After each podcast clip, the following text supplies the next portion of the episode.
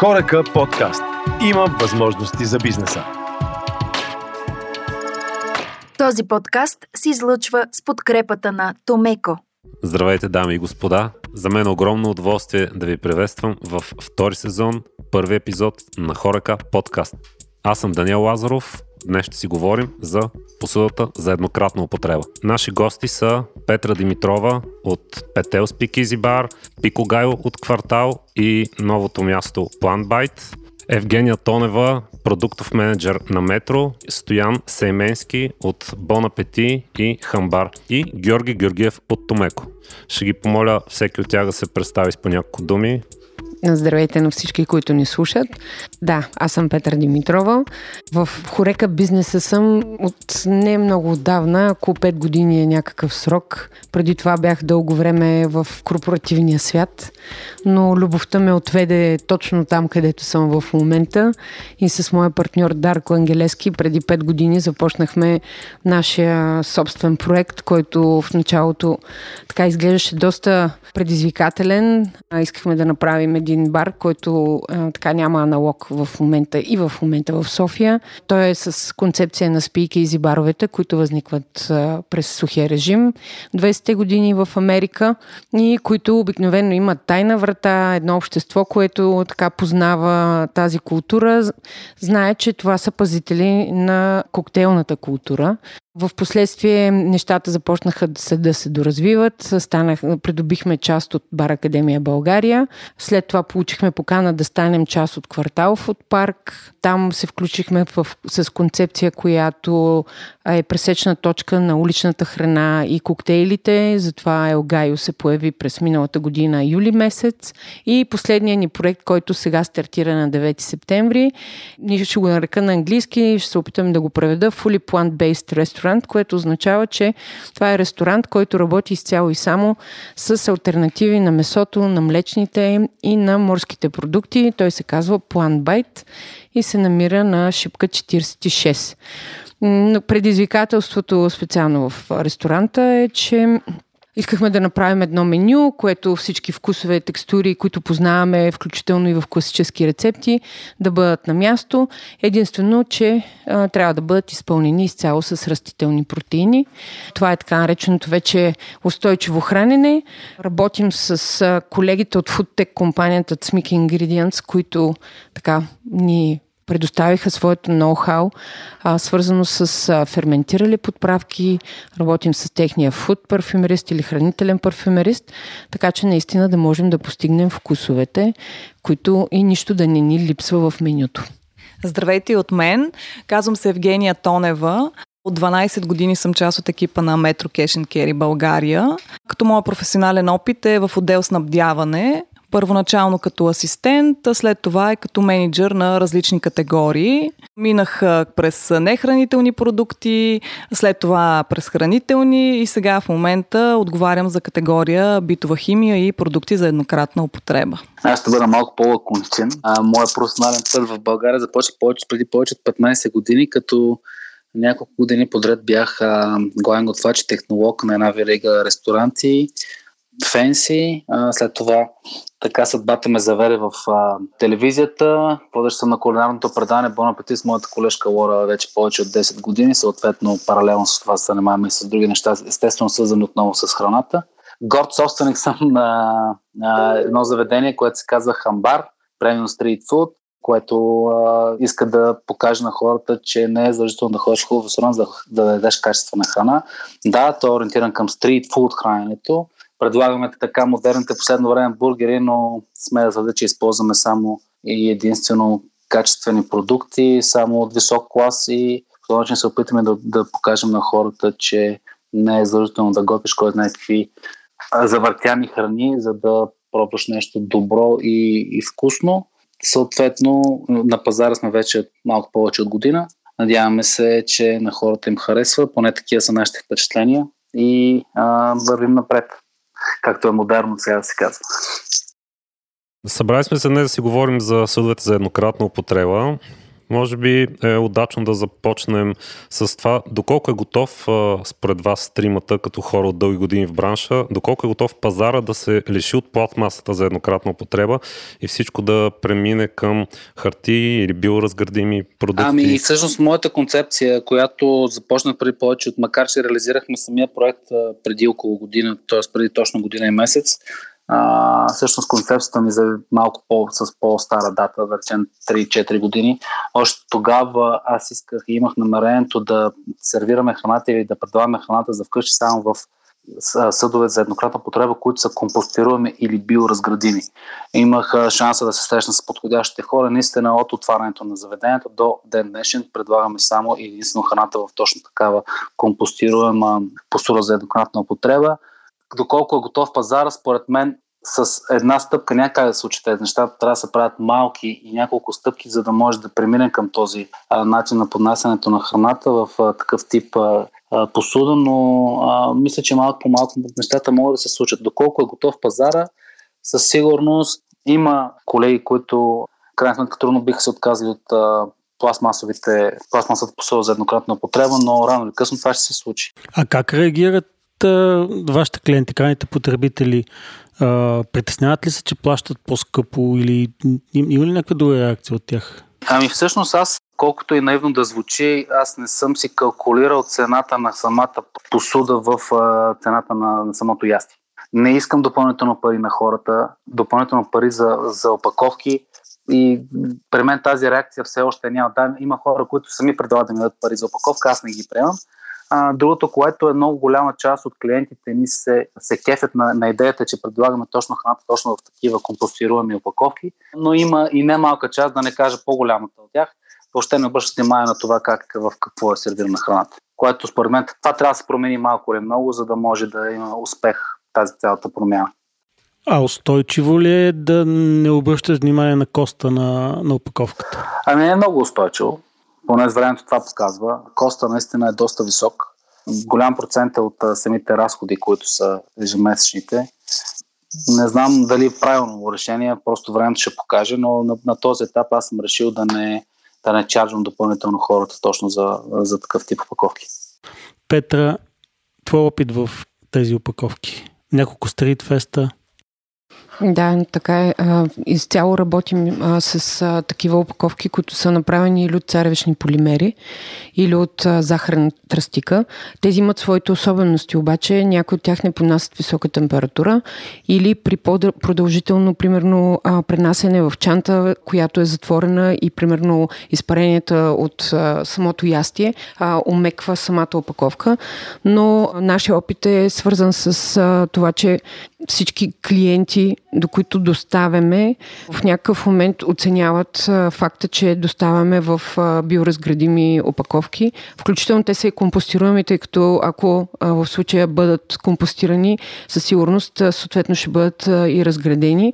Това за мен е една, как да кажа, един избор, който прави бизнеса, дали да бъде отговорен или а, просто да продължи да а, генерира изключително голям, защото особено в днешно време, когато доставките в някакъв момент могат да минат и над 50% от оборотите на бизнесите, особено в по-студените месеци, това не е никак малък обем от опаковки, които генерира всеки един от нас. И това за мен е една отговорност отговорност на бизнесите към а, това, което правим. А, със сигурност а, моето наблюдение е, че работейки в а, такива опаковки, ние плащаме почти 100% по-голяма цена. Да кажем, ако една стандартна котия от а, захарна тръстика, която опаковаме, да кажем, тако или бургер, е около 24-25 стотинки, подобна котия, изпълнена в пластмаса, може би ще струва не повече от 11-13 стотинки, в зависимост от това къде я набавяме така или иначе, в някакъв момент това е избор на самия бизнес. И, но пак, това, пак казвам, това за мен е един вид отговорност, която трябва да поемем. И клиентите са готови да платят по-висока цена. Поне това е моето наблюдение. Имаше моменти, в които а, даже ни се обаждат да ни благодарят, че всъщност доставяме в подобен тип упаковка. Имаме, примерно, клиенти, които изрично при поръчка, да кажем, от някои от платформите, отдолу ни пишат без пластмасови прибори, без пластмасови а, кутии, без пластмасови или без салфетки. Много от тях се отказват от пластмасовия прибор, от тези неща, които допълнително бихме сложили в турбичката. За нас това е, че им улесняваме в случая консумацията, но в случая те, доставяйки им го до вкъщи, те преценяват, че не искат да генерират този допълнителен буклук и затова изрично ни пишат, не искаме пластмаса с три удивителни. Сме получавали такива бележки през платформите. Имате клиенти за завист, отговорни. А, според мен всеки бизнес, а, в зависимост от това по какъв начин отправя посланията си и начина по който работи, съответно таргетира хора, които а, отговарят или най-малкото приемат, са съпричастни на а, концепцията му или на философията му и начина му на работа.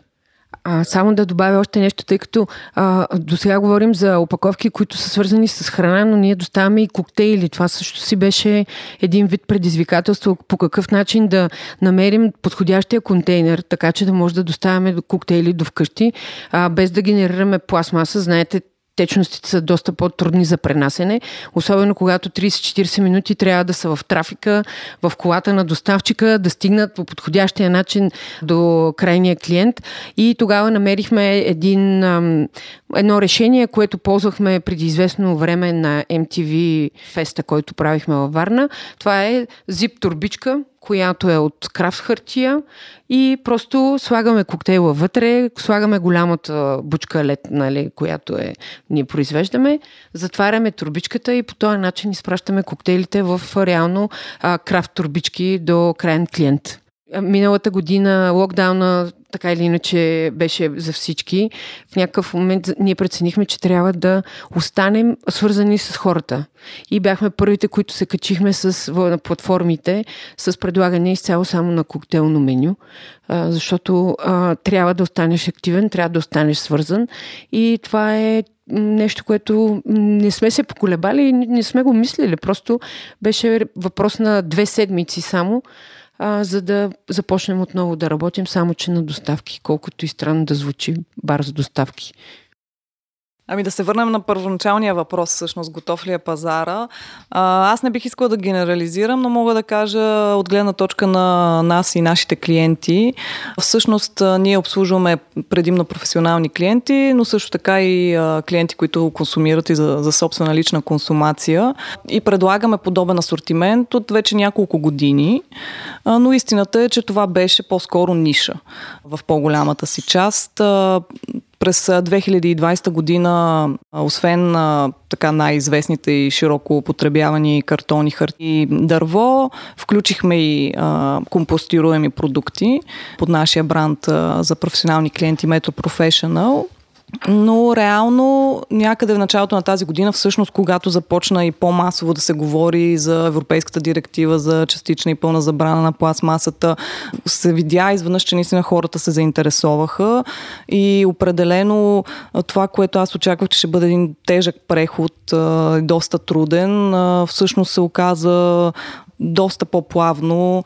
Ние де-факто на рафта в момента почти нямаме пластмаса, може би са останали 3 или 4 продукта, но това по никакъв начин не се отрази. Всъщност за мен това е най-позитивното, че нашите клиенти реагираха, позаинтересуваха се, пробваха, видяха, че това са напълно адекватни альтернативи и ги използват към днешна дата напълно активно. Аз по-скоро към Евгения имам въпрос. Ако говорим за метро, и по-скоро за метро в големите градове, дали наблюденията си са, ти са такива и за метро в по-малките населени места, дали там толкова лесно се преориентират хората?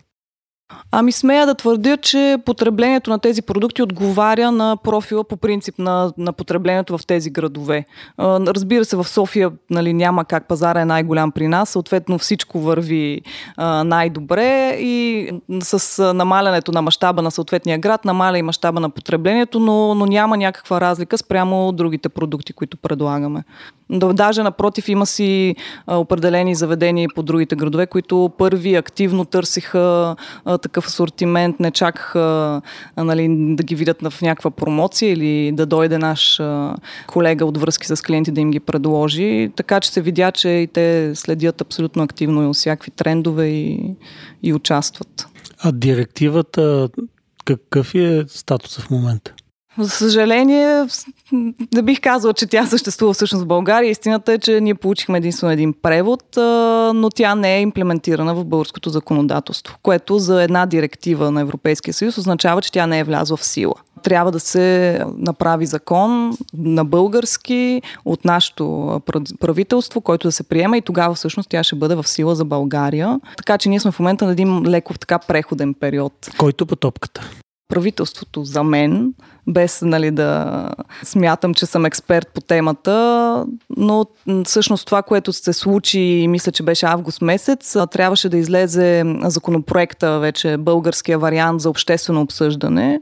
Идеята беше да се обсъжда до септември, да се направят съответните корекции, октомври да се приеме, но до сега, в смисъл, той излезе на български, даже ние изпращихме наши запитвания, съответно нямаме отговор, т.е. не се е случило крайното въвеждане и няма закон.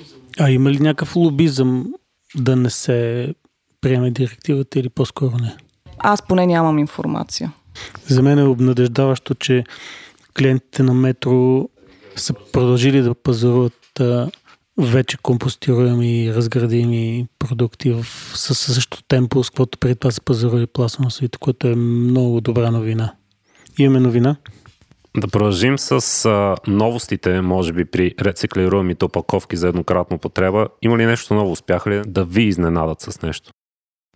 За мен интересен беше старта на, на завода на Капфи в Пловдив, който ще произвежда чаша за кафе, която е ядлива. Ние даже опитахме сега на Фишфеста, пробвахме с топли коктейли и с кафе в нея.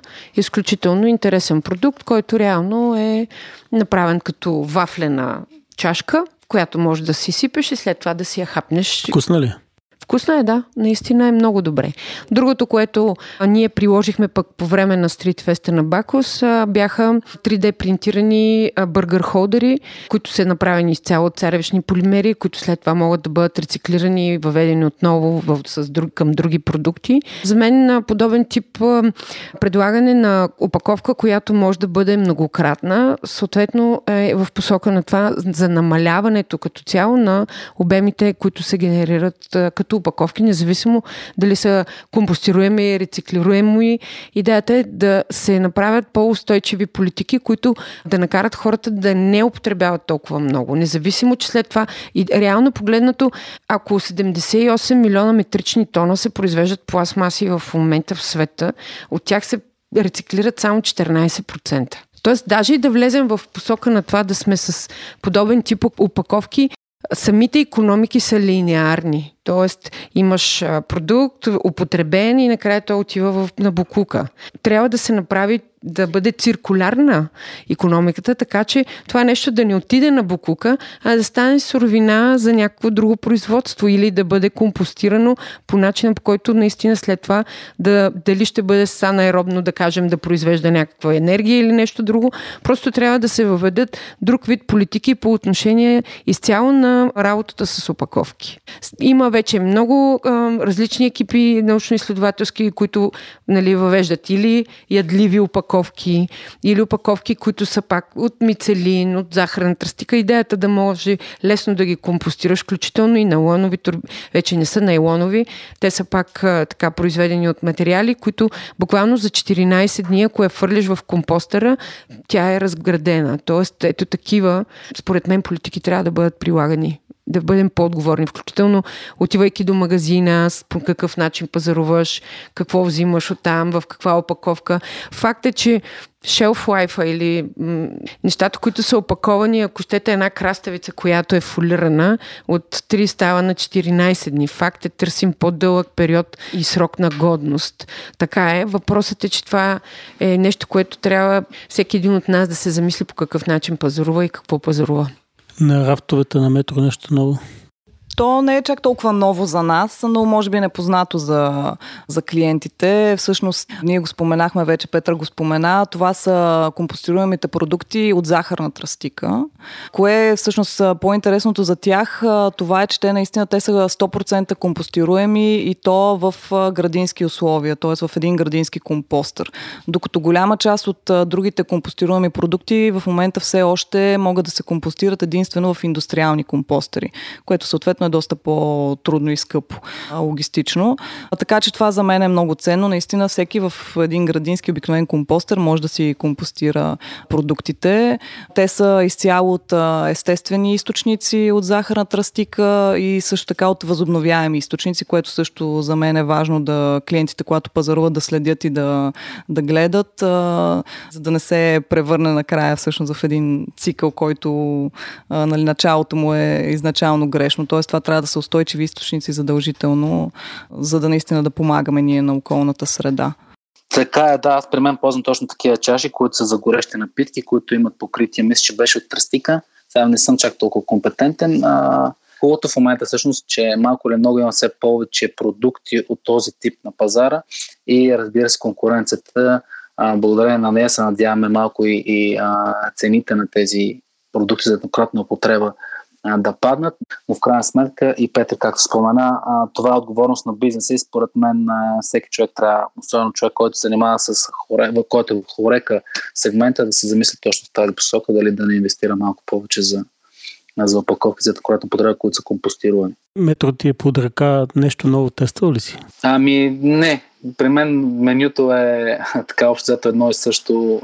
Опитвам се да го наложа да е такова и ми се е налагало а, да взимам а, различни паковки от тези, които ползвам. Нищо ново на този етап не съм правил. Което означава, че пък си доволен от тях. А, да, да, доволен съм, разбира се. Вършат работа, да. Тъй като Жоро завърши с вършат работа, има ли нещо, за което не вършат работа рециклируемите опаковки? Със сигурност има неща, за които са супер подходящи и са се вписали добре за разлика от и ще заменят лесно пластмасата, но има ли неща, за които не са подходящи? По принцип за дълго съхранение. Захарната тръстика след 24 часа, особено с нещо, което има мазнина в него, тази опаковка започва да пропива ако е за бърза доставка, е абсолютно подходяща. Има и достатъчно вече различни видове кутии с капак, без капак. Имаш много варианти.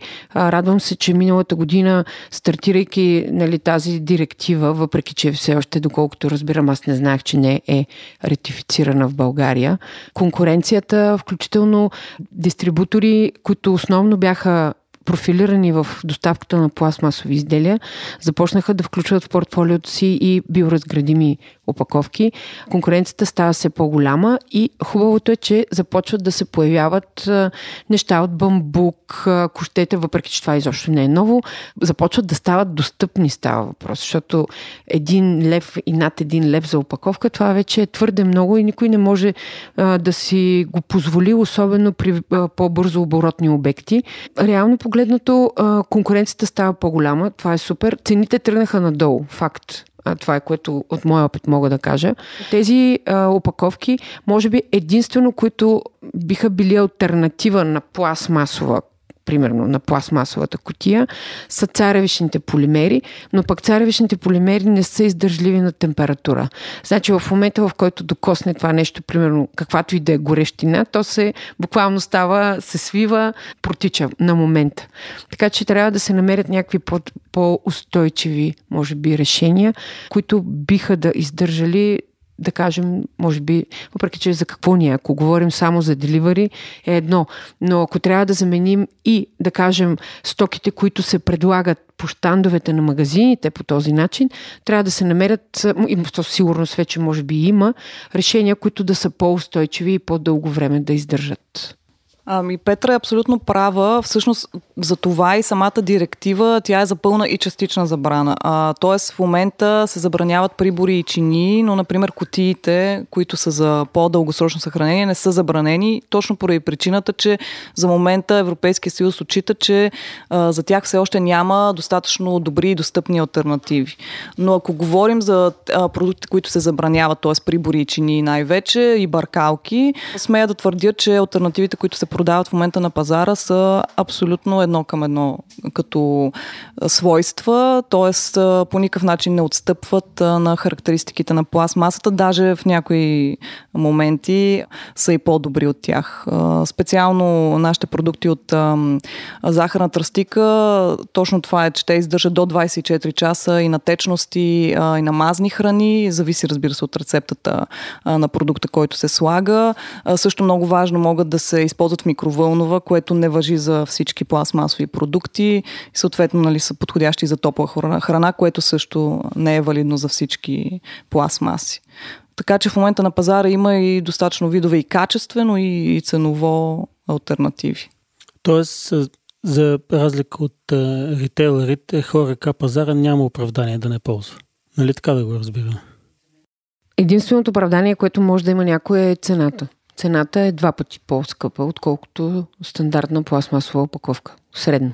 Това е много важно, но, но в крайна сметка, а, смисъл с такова чисто ценово сравнение за мен не трябва да се прави. А, ясно е, че пластмасата съществува на, въобще на световния пазар от години съответно тези производства а, са развивани с години. Там а, са инвестирани изключително много средства за развитие, за економия от мащаба, така че съвсем нормално едни нови продукти, сравнено с а, пластмасата, да отстъпват ценово. Но в дългосрочен план а, всъщност качествата и на тези продукти даже би ги определил като безценни, тъй като наистина тази устойчивост и ако ние можем да помогнем дори малко за опазване на околната среда, това не може да се измери чисто в, в цената. А, ние си направихме една калкулация в момента, в който решихме да спираме пластмасите, че ако ние спрем в момента нашия асортимент от пластмаса, ние и нашите клиенти съответно ще спестяваме 63 тона пластмаса годишно. Това сме само ние тук в България. Представете си, нали, в световен мащаб, за как... това са тонове пластмаса, наистина, които няма да отидат в световния океан и съответно нали, за мен това е една дългосрочна цена, която просто трябва да платим със сигурност. Появяването на повече производители, които са специализирани, със сигурност ще, как да кажа, ще се получи ефекта нали, на търсенето, предлагането и на урегулирането на, на цената. За мен тази цена, според мен, ще върви надолу. Тя тръгна надолу, защото от миналата година, от това, което примерно плащахме, а, сега може да кажа, че между 8 и 10% а, плащаме по-ниска цена за опаковки, отколкото когато стартирахме миналата година юли. Сега наистина много трудно според мен биха заменили поне на този етап опаковките, които са в а, ритейлерите там, които смисъл има, трябва да стоят повече време на рафтовете, на щандовете и така нататък или в а, хладилниците, но наистина продуктите, които ние предлагаме и тези, които са само за доставка, надали някой ще чака 24 часа да му бургера да си го хапне или примерно сандвича според мен за нашия бизнес е напълно нормално, малко или рано или късно, или даже по-скоро по-рано, по-добре, да преминем точно към такъв тип опаковки. Да, цената наистина е малко по-висока в момента, но както споменахме всички, в появяването на повече производители, на повече търговци, се надяваме тази цена да върви надолу. И а, горе-долу да бъде, а, да, да кажем, цената на, на пластмасовите опаковки. Надали ще стане скоро, но се надяваме колкото по-бързо, толкова по-добре но, но в посоката, в която сме тръгнали, според мен е правилно, особено такива като нас, които предлагаме, както се казва, стритфуд или, или храна за вкъщи, която трябва да се консумира в рамките на час-два. Така че е напълно нормално човек да се замисли в тази посока и да почне да използва такива продукти. Аз искам да питам Петра дали в квартал има опция за събиране на разделно на отпадъци. В началото нямаше. В момента мисля, че има поставени контейнери за стъкло, ако не се лъжа. Не се разделя иначе букука на квартал. В момента поне не знам. да има такова нещо. Бях там преди два дни. Принципно това би било добър пример да се направи подобно нещо. Може би има някакви обструкции, защото познавам и Слави и Цецо и двамата имат достатъчно отговорност към тези неща и са били обсъждани. Вероятно е въпрос на решение, което трябва да се намери и да е адекватно. Другото, което е, че в някакъв момент а, самия проект е такъв, че контейнерите някои изобщо нямат никакви възможности да поставят вътре няма достатъчно площ. Много сме ограничени от към площ, заради това, че сме в морски контейнери като обекти. И да кажем това нещо, примерно в нашата кухня, няма място къде да сложат три контейнера най-малкото, което е. Трябва да се търси някакво общо решение, така че за самото, за, за целия квартал, така че да може а, то да бъде достъпно за всички оператори. Това, което е много важно е тази отговорност. Пак ще се върна на това. Отговорността, която поемаме, а, защото ние ще отидем след 20-30 години, обаче какво се случва след нас, по какъв начин учим децата си, защото ерата на консумеризма е факт и, и хората с тази линеарност, която има в економиките, трябва или да бъде много, ам, как да кажа, помислено от страна на, нали, не само на, на ниво държава, на ниво Европейски съюз. Трябва да има обучителни панели, обучителни, не знам, а, програми, които а, да започнат от малките, за да може това нещо устойчиво погледнато след 30-40 години да има ефект. Защото ние първо от тях ще научим.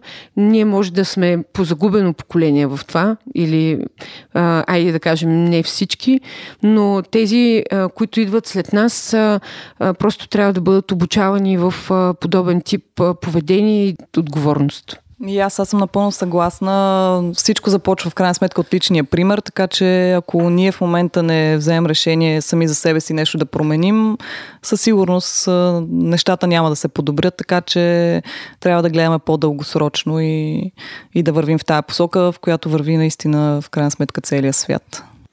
Аз смятам, че хора как канал, така или иначе е канал, който е иновативен въвежда нови неща, показва нови неща. За пример, оттам влизат много нови продукти, които за първи път влизат на пазара, влизат през хора как канала. Така че, да, отговорността на нашите, на слушателите на хора как подкаст, мисля, че е ясна. Посоката, в която сме тръгнали е правилна. Въпросът е да не се отклоним някъде. Хубаво е, както казахме и колегите, да, да даваме личен пример, да се стараем поне колкото е възможно да, да намаляваме употребата на пластмаса за етиконтна потреба. Надявам се след време да се получи така, че и тези, които са да има по-издържливи опаковки, които са на, на базата на, на такива компостируеми а, продукти. Благодарим на нашите гости за приятния разговор. Това беше всичко от нас за този епизод.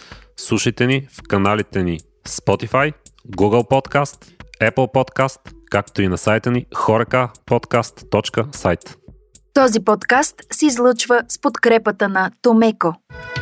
Хорека подкаст. Има възможности за бизнеса.